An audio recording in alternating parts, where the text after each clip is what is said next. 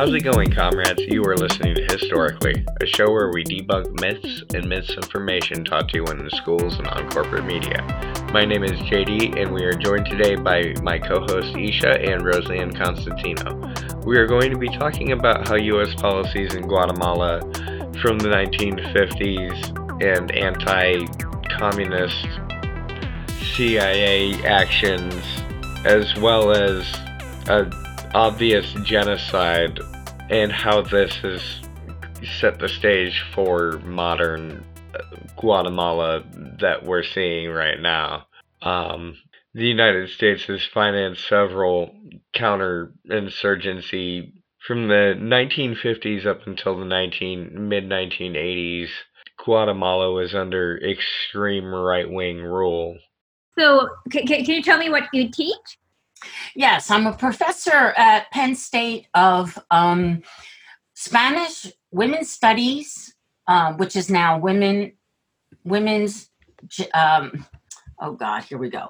I'm a professor of Women's Studies, Gender and Sexuality Studies, and Latin American Studies as well as Spanish. I, I, guess most people don't understand what it is, but what exactly is like do you learn in gender and sexuality studies? I guess. Well, in women's women's gender and sexuality uh, studies, you learn about the. It, it, takes a look at the systems of power that exist within social organization.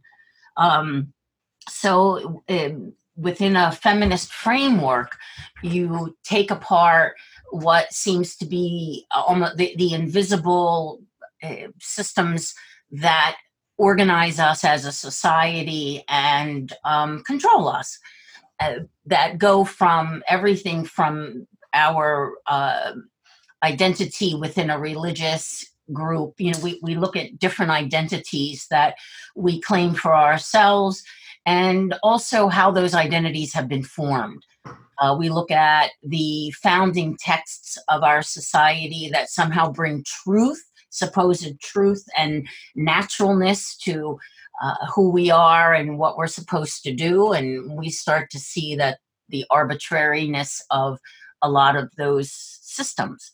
So that um, my students, this is, I'm doing an introductory course right now. They're learning how patriarchy reproduces itself through all the systems that our society uh, utilizes in order to function, but also in order to keep certain groups in power and other groups not. Oh, oh my, yeah. I, I, hope I'm not out of my depth, but I've noticed um, in India, at least, there's like a very stark example of patriarchy reproducing itself um, and it's done through the mother-in-law like yeah. um, and um, uh, so the mother-in-law uh, usually controls the daughter-in-law but it doesn't uh, but when you look at a house you look like oh my god she's the head of the house yeah. but she's there to protect her sons yes yes that that they're the kinds of situations that's an example of a situation in which um, you really need to take there's a lot of contradictions and it's very complex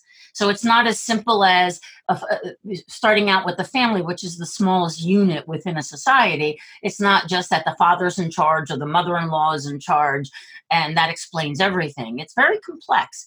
And it's true that even in non, uh, I know in India that the mother in law, and it does also in many other cultures where she is in the position of protecting her son, and which can be very difficult for um, a young bride um, however, the one of the things that we look at is collaboration amongst women um, and how women can become part of the perpetuation of the negative discriminatory uh, ideas, norms, and processes.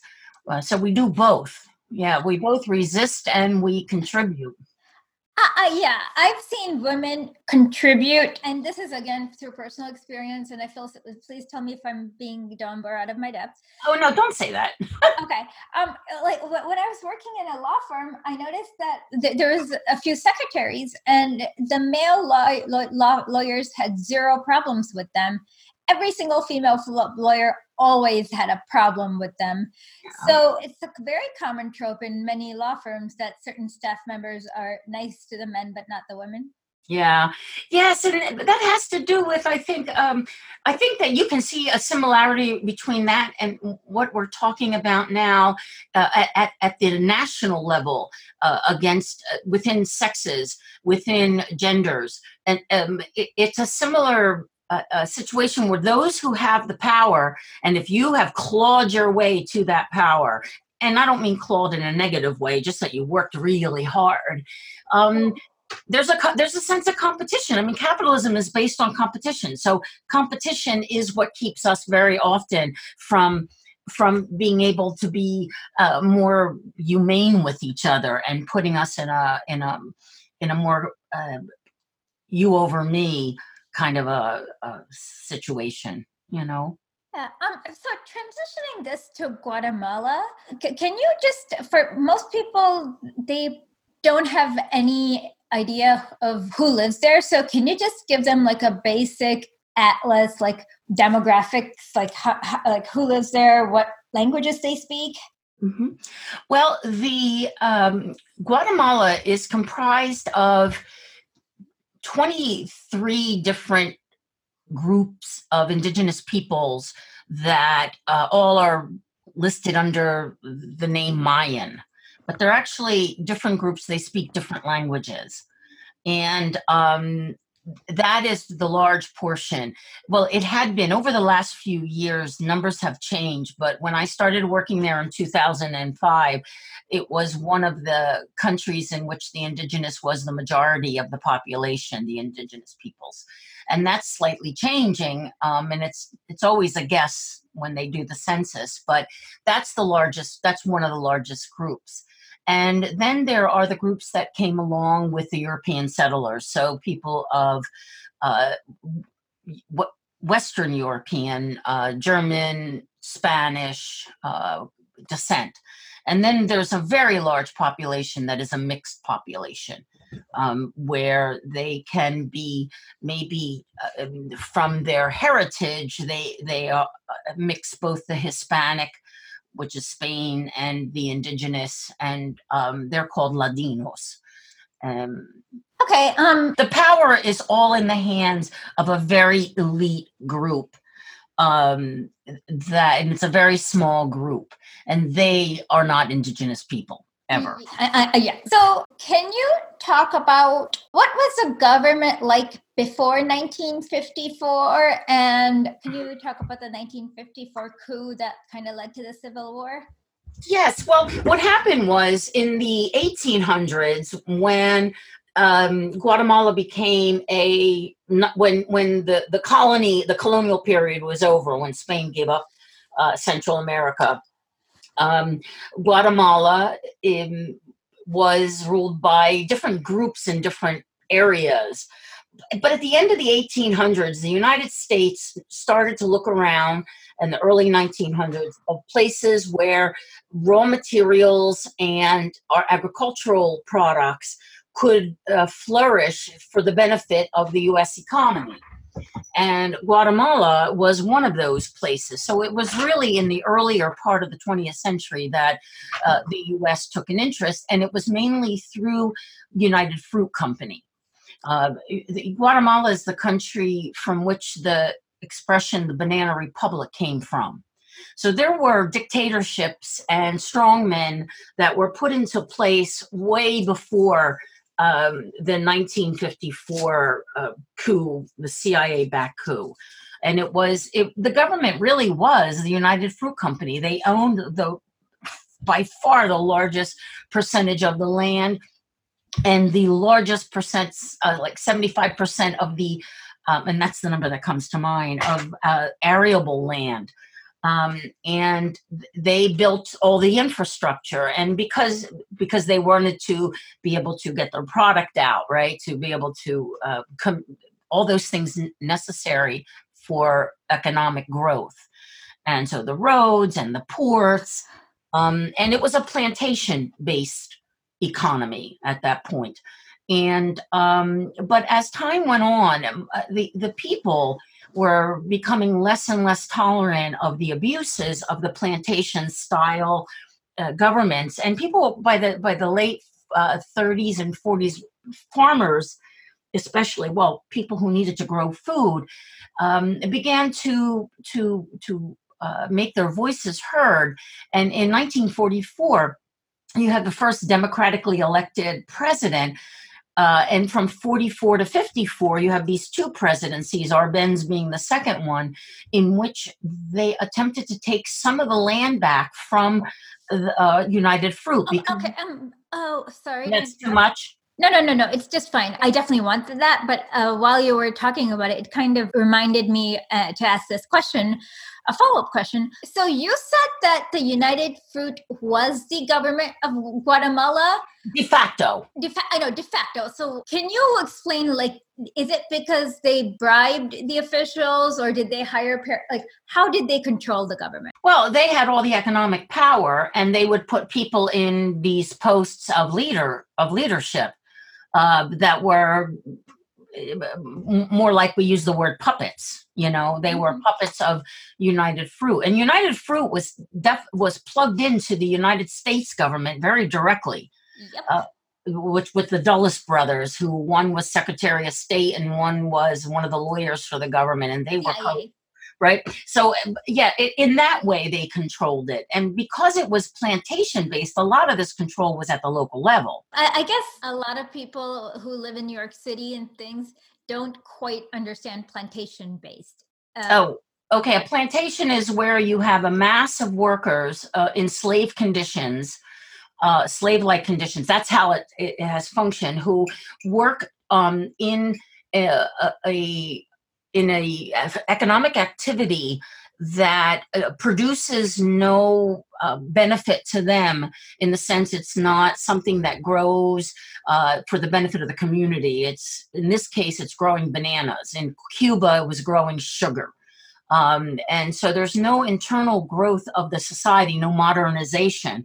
And people were left as a plantation you have a you know like in the united states it's, it's similar to southern plantations where they grew cotton. That would be a, a, a perfect analogy. That's a perfect uh, definition. I didn't know you're right. Yes. Yeah. but in this case they didn't have they didn't own slaves. So they would there was such a uh, a plenty the, the uh, workers were plentiful and it was cheaper for them to work people to death not feeding them than it uh, and replacing them than it was to really take care of them. So conditions got really dire in a lot of these plantations. Um, did the United Fruit control the currency values at all to kind of keep the wages low? Well, there were no wages. You were given a place to live. That's it. You were given a place to live and a certain amount of food. It was a plant. It was. Eh, oh. And I have to say, I can't talk about currency because I'm not familiar with that. Oh, uh, okay. So we don't even have to go that complicated then. Oh no. Literally, they were not given away, and this no. happened till 1954. No, no 44. 19, well, it, it, it happened. I mean, it, the plantations survived uh, the Democratic.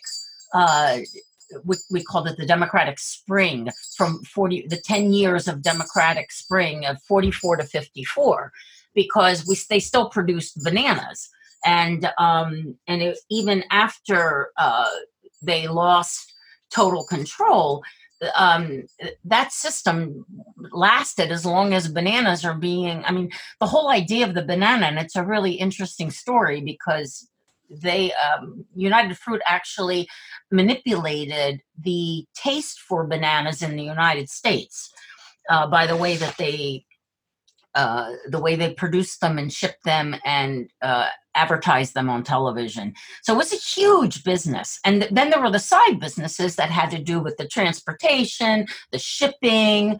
Um, so there were other uh, economic activities that that went around this, but the the people working on the plantations got none of it. Oh, okay. I guess I thought they, they were given like very small wages that just barely sustained them, but this no. is wow. And so, what happened in 1954? Well, in 54, when uh, Arbenz decided that, that the United Fruit, well, not in 54, but before 54, that United Fruit had to give some of this land back because they had a large percentage of their land, which is a huge chunk of the uh, gr- arable land in Guatemala, and people were starving. He said he offered to pay them uh, for that land. Of course, what he did was offer to pay them the price that they were claiming the land was worth every time they paid taxes. And that didn't go over too well because that wasn't really the worth. But he wanted to pay them. He wasn't uh, just appropriating, reappropriating that land. But there's this sense that if you give away a little power, you're going to lose it all. So. United absolutely refused. And the U.S., because of the high level of people involved and because of the importance of United Fruit, um, both the influence and its importance, um, the United States wasn't going to have it. And they, this was also the beginning of the, the Cold War. And, you know, uh, you one can judge how much communism um, really played a role in their ideas. But the US, because of the influence, both as an economic entity and politically, the influence of United Fruit, which had, like I said, parts within the, you know, people in the government who were interested in this, there was no way that that United that the US government was going to let this happen. In fact, there's a recreation in Pamela Yates' film, um, When Mountains Tremble, uh, of the dinner that the U.S. ambassador had with um, Arbenz, and he said, "You either shape up or we're coming down." Um, they they were given an ultimatum. They knew that the United States wasn't going to stand for this, but Arbenz was absolutely um, uh, dedicated to these reforms for the, the, the large majority of the population. And uh, what I was saying too is that this coincided with the beginning of the Red Scare. So immediately, anything that looked like helping the people on the bottom was labeled as socialism and communism. And um, that was another reason. And the CIA, it was one of the CIA's first coups, uh, the overthrow of a government um, in order to put into place somebody more amenable to to US interests. US always says it wants democracy, but then whenever there is a true democracy, people will always vote to not be exploited by um, the American companies. Yeah. And and so it's it seems like it's the same pattern Iraq, Iran, Guatemala. Yeah. It's like yeah, they, they, they, they have a choice. Okay, with our choice, we want you guys to go away. So yeah. the democracy part goes away. Like uh, yeah, Exactly, exactly. It's a farce, and it's it's it's based on the capitalist principle of profit and um, and who gets to have the power. It, that's really what it comes down to. And and Central America played an important role too because of its location. Mm-hmm. Um, we did not want the commies um, or any type of ideology that that that uh, was associated with it in our hemisphere. Our hemisphere, we, and this was said by presidents in the early 20th century, belonged to us. It was our backyard. Uh-huh. We owned it. We were the ones who had the right to it. So that whole, uh, you know, the carrot and the stick it, um, uh, policies, there are a whole lot of policies you can trace in the early part of the 20th century that impacted not just Guatemala, but the other countries, including and importantly, Cuba. Yep. Um, so how bloody was the 1954 coup? Oh, that it was. Um, boy, it was. It was less bloody than it was just getting rid of. I mean, they took Arbenz uh, from, if I remember correctly, out in his pajamas and put him on a plane and shipped him out of the country. Where did they send him? Uh, I want to say Spain.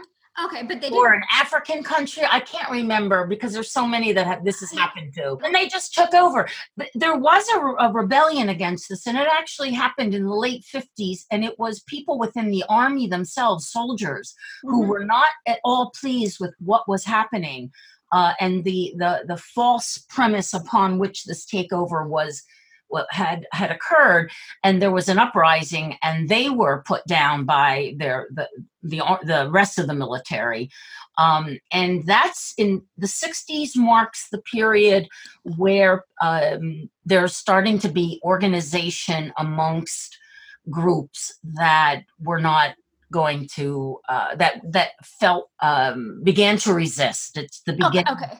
So, um, the Civil War, basically. It's not really a civil war, and I, I, I have to say that. I'm sorry to interrupt. No, no, no, no. Go ahead. Tell because, me. Because it was a war of the government and the U.S. on the people. Um, I just was reading something uh, recently that someone said that the Civil War really began in 80, 82 after the genocide, and I don't not quite sure, and I'm not a historian, but how you can call a civil war if it's not two sides within the country that are fighting.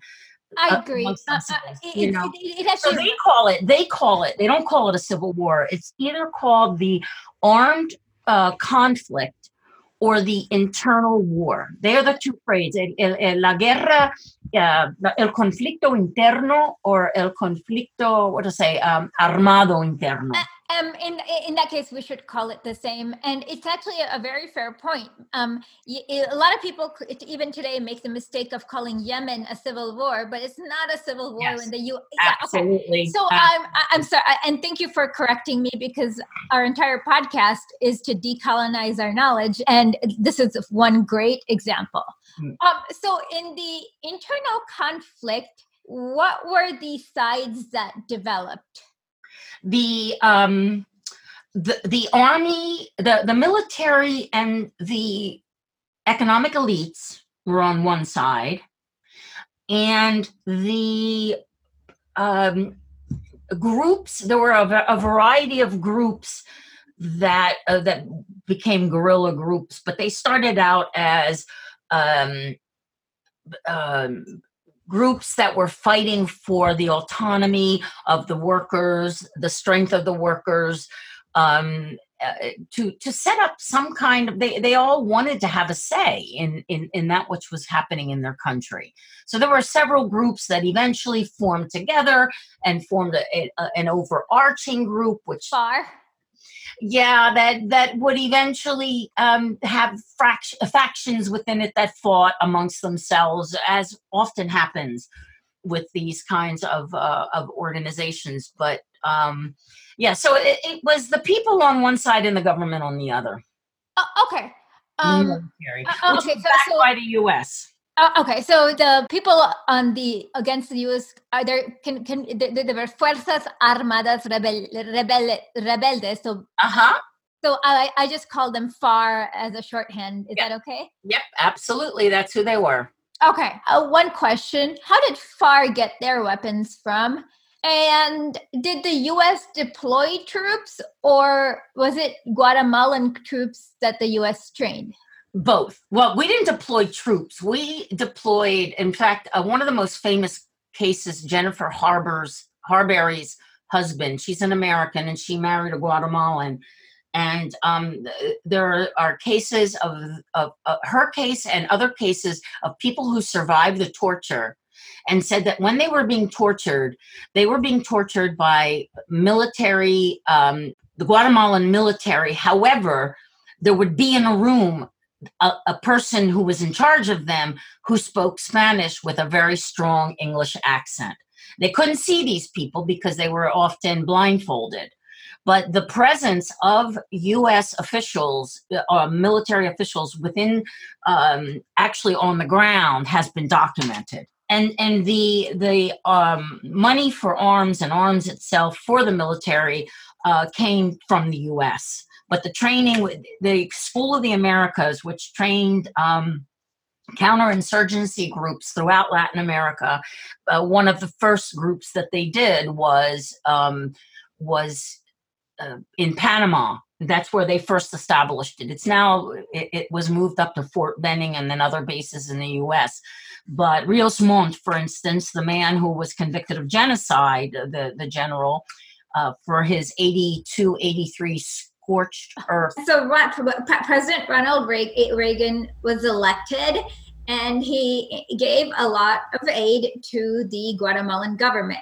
Yes. And this particular government was extremely brutal in the 80s. Can you talk about that? Well, in 82, uh, Efrain Rios Montt, who was an evangelical preacher, who had spent time in the United States uh, with the church, where he became an evangelical, took over um, a coup. There was a coup, and he took power in '82. and um, he is on tape saying that they needed to get rid of the bad seed. He is on tape saying that um, they needed to clean up society. Uh, and this is a man who's an evangelical, and he started the scorched earth policy. Uh, what is um, scorched earth? Was was uh, the, the, the result of that and and the the war then the scorched earth was Rios Montt's um, military campaign. And what they did in the scorched earth is that they razed totally communities and killed everybody there. That's what's they they would burn all the crops, they would burn down the buildings, and they would massacre. And um, the, the there were 600 and some massacres, 660, and there were 430 cities, villages that were wiped off the map. Hello, everyone. This is Sound Editor Ted. I want to say thank you for listening to part one and stay tuned for part two after this message. And the cost of producing and recording, we need your help. Please become a patron. It is as cheap as $5 a month, and you get exclusive access to all our patron only content. To become a patron, go to http colon slash slash www.patreon.com slash historic underscore Lee. People familiar with our uh, show may remember Dos Erres, yes. where there was only two survivors, and Dos Erres was one of the 650. Exactly. Right? Yes. Okay. So there was also another extremely brutal aspect um, near the town of Sepur Zarco mm-hmm. that Sepur Zarco, mm-hmm. um, and it hasn't gotten a lot of attention. So in 1982, like what was constructed in Sepur, Sepur Zarco? a military base was constructed. This was up in the um, Alta Verapaz, which is one of the northern areas. And in it was a military base that was constructed for to serve as a recreational site for soldiers. So the military would come in for I think it was like 18 days or 19 days. They would do these turns to just hang out and have a good time. And um, what happened was having a good time and, and recreation, uh, sex was a part of that.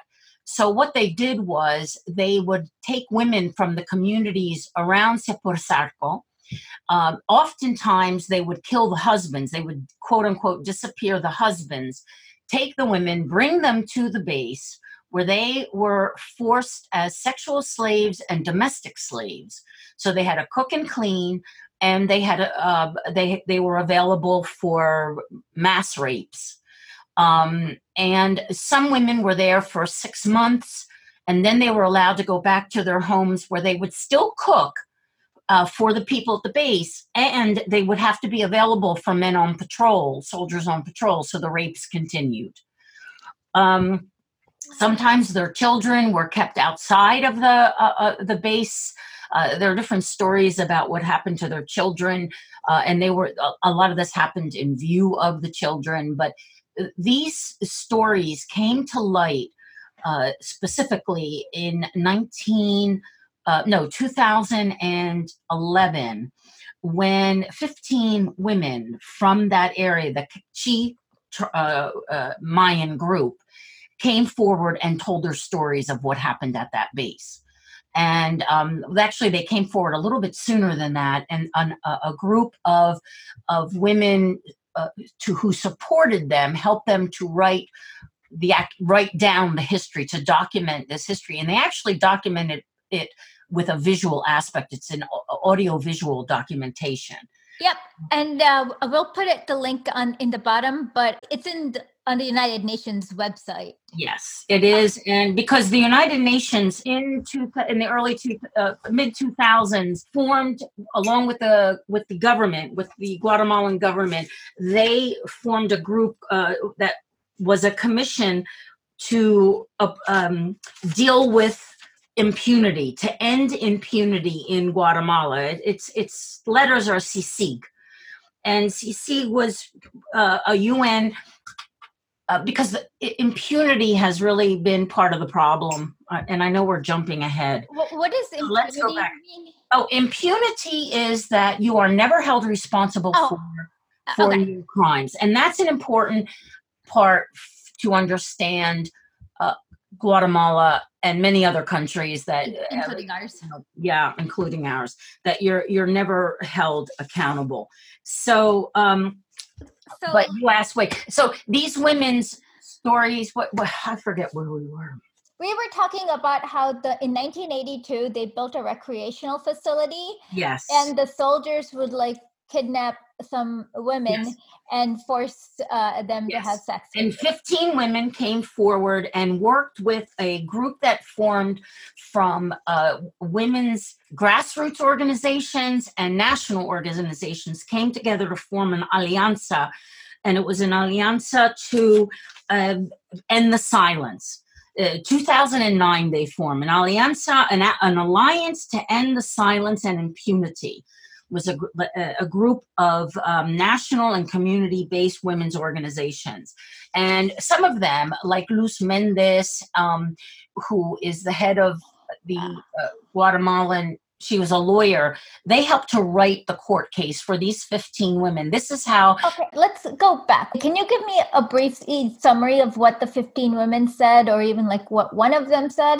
Well, yes, I it, they were brutally raped regularly, kept there, um, and the um they survived. So these are survi- women who survived months or years of sexual abuse, of rape, and of domestic slavery. And The- um, uh, this was open. This was Se- Sepur um, was uh, Sepur Zarco functioned. That base functioned until 1988. So from 82 to 88, women were still being utilized in that way. There, how young was the youngest woman? I don't remember what their ages were when they, they these were 18, 20, maybe younger than that, because women were raped from like from women were raped as from all ages. Uh, I mean, and but as sexual slaves, I'm going to. Um, you have a? Do you have a figure there? Yeah, the youngest was around nine. 11 oh nine. Okay so the ages went from nine to the 20s although they raped grandmothers you know but i but for this sexual slavery and i mean this was such a blatant use of rape as a weapon of war um, along with rape and the genocide that it, it really has uh, taken on a life of its own. It was the first time the prosecution of the men involved with this was the first time in all of the Americas that such a war crime was prosecuted in the home country. Okay, um, you brought up a very interesting thing about how they raped grandmothers, uh, and that to me is just to punish the villagers for not behaving properly. It was that like, did it happen just in Sepur Zarco, or was Oh it? no, no, no, no! Rape was widespread all over.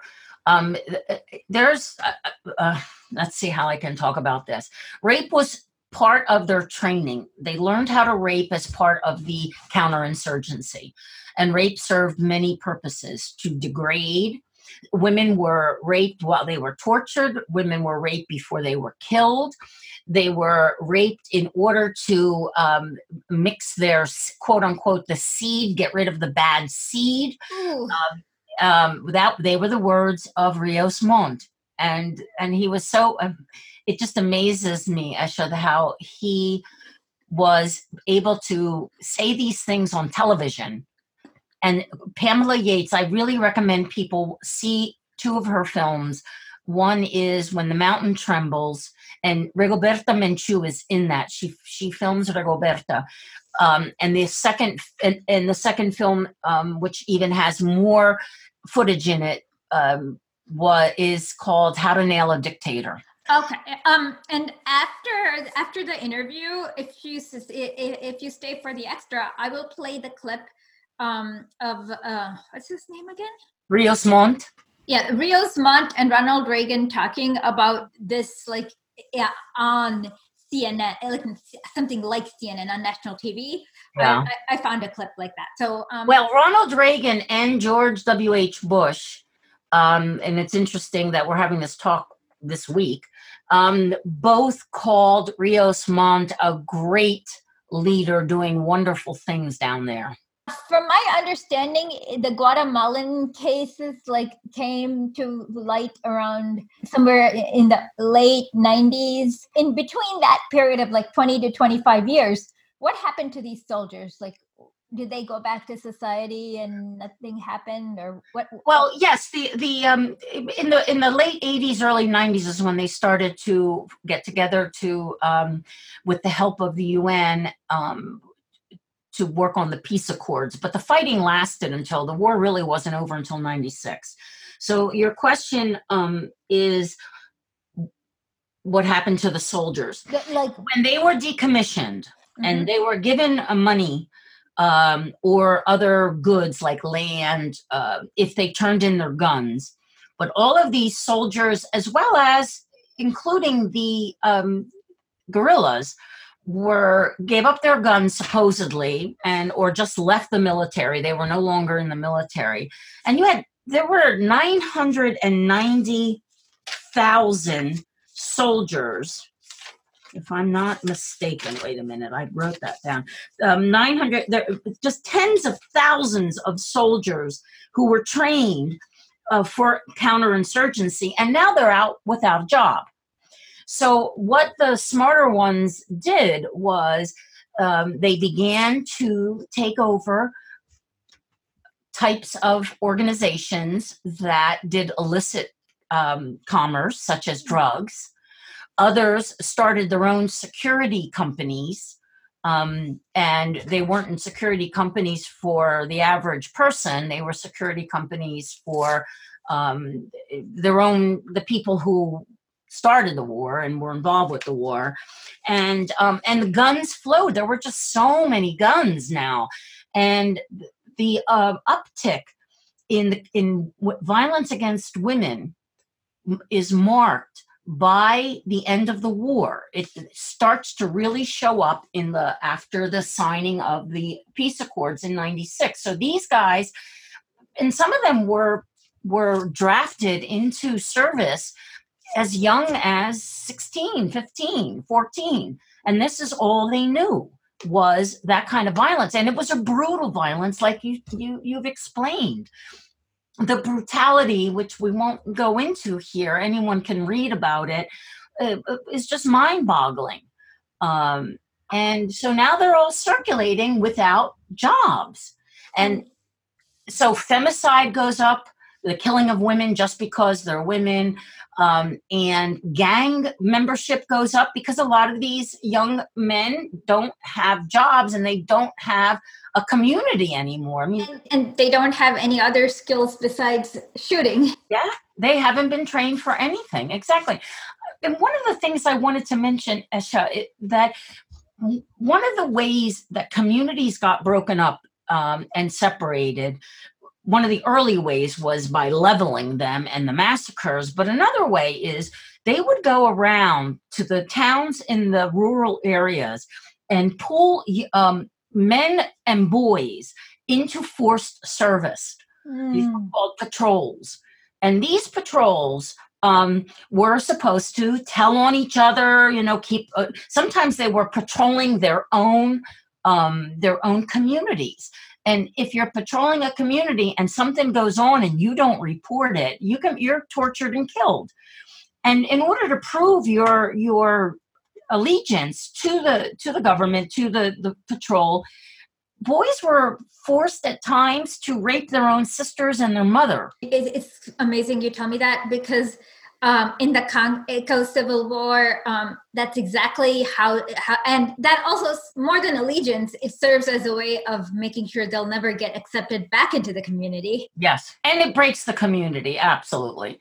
Yes, so those kinds, or you had to kill you had to kill someone in your family or your community and uh, the the trauma uh, i mean you could have a, an entire podcast on the after effects of these kinds of wars and this these kinds of tactics because psychologists are studying it and we expect people to just come out of it. We, we don't think about that.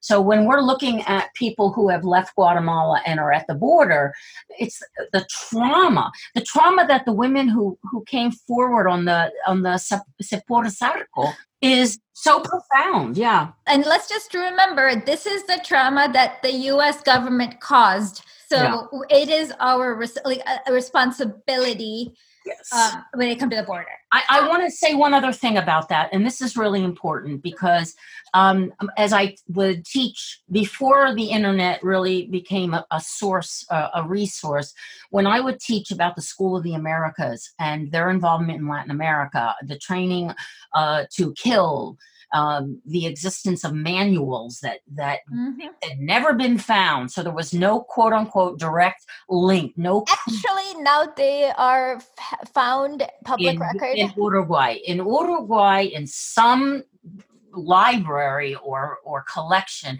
someone found the one of the manuals and i don't know if it's the only one that's been found but it stopped at that point any um any uh, ability of this of the government to deny what they were teaching these people uh, these men. And um, another thing that has been extremely helpful and i would say to your listeners uh, uh it is a place that they can go and check so that I say this so that people don't look at me like I'm making it all up. I'm some crazy lefty. Oh no, we're all um, no, no. But uh, but I've had students. I've had students whose political background comes from an you know uh, they've never been taught this, and it's a hard thing for people to to come to grips with. Mm-hmm. But um, oh, I forget what I was going to say. Oh, yeah, the, when when the National Security Archives uh, started to release declassified material and it was available on the web, you can go and see the uh, cables, for instance, between the CIA and the people in Guatemala, the, the men on the ground in Guatemala, both Guatemalans and US CIA. And once you have that document, it it doesn't leave room to say this never happened. Um, and I think that's been an important part for those of us in the United States to come to to come to, to be able to deal with the reality our great country that is so generous and so kind but has this other background. And that explains so much of what's happening and we can't overlook it Okay, um, so you're absolutely right. So the first woman came forward.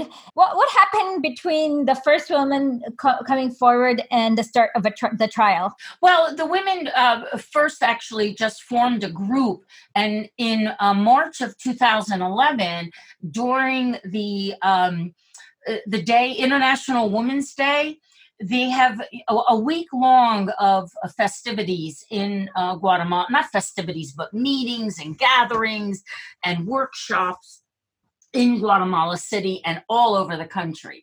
So in Guatemala City, that is, uh, I remember because I happened to have been there, uh, 2010, uh, it was March 5th, that they brought forward um, the idea of the tr- tribunal. It was not yet a uh, case in the courts. It was a tribunal of women who were saying this happened. And some of them were lawyers, like Luz Mendez, uh, the head of the Guatemala, the Union of uh, Guatemalan Women. Um, and they so it was it was constructed in a way that simulated a court case because at that time that's all they could get uh, but it was huge. And the women under again did their their identities were changed, or they they gave their testimony um, behind you know uh, uh behind anonymously, and um, then uh, it took a little time took a, like another year before they were able to actually file the case uh, in the uh, in, in the court of uh, I don't know how you translate this into English. It's the uh, alta, alta, alto riesgo, which is like the, the it's level. called the higher court. Yeah, high court. The high, the high court. Yes. Yeah. Um, which loses some of that I that riesgo, meaning it's the most dangerous, the most risky, mm-hmm. uh, the riskiest cases, and um, and it, it took. Luckily, the CICIG, this international UN organization, UN Guatemalan organization, um, was able to do the the the case. The women had to hide, hide. It was just so high profile around the world. People were watching this, and um, and they convicted two men. For one of the men um, was a colonel, and he uh, got 80 years, I believe, um, for um, for sexual for rape, sexual abuse, and domestic abuse.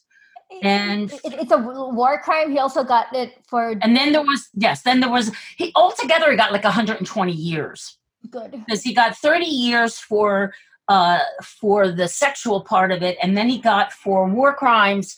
Um, he got another 90 years. I'm Yeah, yeah, exactly. And then the other man was uh, that was a commissioner who got that, but a colonel was also um, was also convicted, and this was huge. This was just I can't even say, and the and the judge in this case is alone someone who um, is worth getting to know more about for your listeners, and her name is um, Yasmin Barrios Mhm. she's the same judge and i think the courage she must have had and plus the security she must have had she's the one who convicted rios montt of genocide the ex uh, pre- dictator president of genocide. And so uh, the work that she did was phenomenal. I think he's probably one of the few um, people who have been tried in his own ho- uh, home. he was the first Uh, uh, yeah, and it if I'm not mistaken, he is the first uh, uh, committer of genocide to be tried and convicted in his own country. Yeah. What I would add, um, uh, Isha, is that the one of the people who was subject. Uh, Several people have been convicted in this court and in other courts, but one of the people who's been subject to very um, a lot of pressure from the economic elites and the military elites and the powerful elites to put uh, uh, to clamp down on uh, Barrios. She was um, she they tried to force her out, but the the president now, uh, Moreno. Oh gosh, I can't think of his name. it's okay. But the president now has j- announced that when CICIG's uh, signed commission is up in January, it's not going to be renewed. So the ability to to uh, initiate and carry through on these high level investigations is going to be done. And it's also part of that is because he's involved. And so I'm I'm I'm guessing that the US as has been the case is still very involved in the government in in in Guatemala and, and selecting who and helping those who they want to be in power. Oh yeah, the U.S. has also been doing these sneaky judicial coups. So, for example, in Brazil, they have Sergio Moro, who and Please. I know. and, and then after he convicted Lula, his opponent, he was uh, now the justice minister. I know. No, b- b- it is the U.S. Um, when I was in Guatemala in 2011 for a Fulbright, that year they built seven. They opened seven military bases in Guatemala, which is what the size of Arkansas. Um, American government built seventeen g- g- military bases. Seven. Seven. Oh, okay. No, seven new ones. So, oh, oh, okay. Oh and then if you look at a map, if you look up ba- uh, U.S. bases in Latin America and you look at the timeline, we have spread them out through um, Colombia, Chile. I mean, they, we've we have them all over. We have bases all over, and we have started to go down there and train people in their countries, the police and the army. And when Lula formed the Pact of the Southern Cone, the the economies, they had their own free trade agreement, um, and wouldn't let the U.S. in. The U.S. has since then, you know, ten years ago, been attempting to break that up, and one by one, they have special forces um, and, and and and intelligence groups in these countries, and they're doing exactly what you just said. Um, that has happened in Brazil. So, what can we, the people, do since this is still ongoing to help with justice in Guatemala? Okay, that's a really good question. And I would have a couple of points that come to mind. Mm-hmm. Uh, one is to know your history and to share that history with other people. Share this podcast, everyone. Okay. Especially considering the grandstanding and the tragedy that's happening on the border right now, that is directly related to the condition we have left Central America in. We have the what we call the triangle of violence, right? Honduras, Nicaragua, El Salvador, Guatemala, where the level of violence is so high that people are willing to uh, well anyway it's the violence the lack of uh, a way to make a living uh, we kind of wrecked it and then just walked away so it, you need to know the story and p- please share the story with other people to help them understand why these families are on that border and why they walk thousands of miles to get there in, in really difficult. So that's one thing. And the second thing is, um, I think it's really important to read about the, um, especially the women who have done organizing and come into leadership and formed um, groups within the country in order to replace what should have been civic life. Because civic life didn't exist. There is no that sense of community and, and and the social networking that the government usually helps to establish through different institutions. That's been taken over by or been uh, built, uh, an alternative has been put into place since the return of the refugees.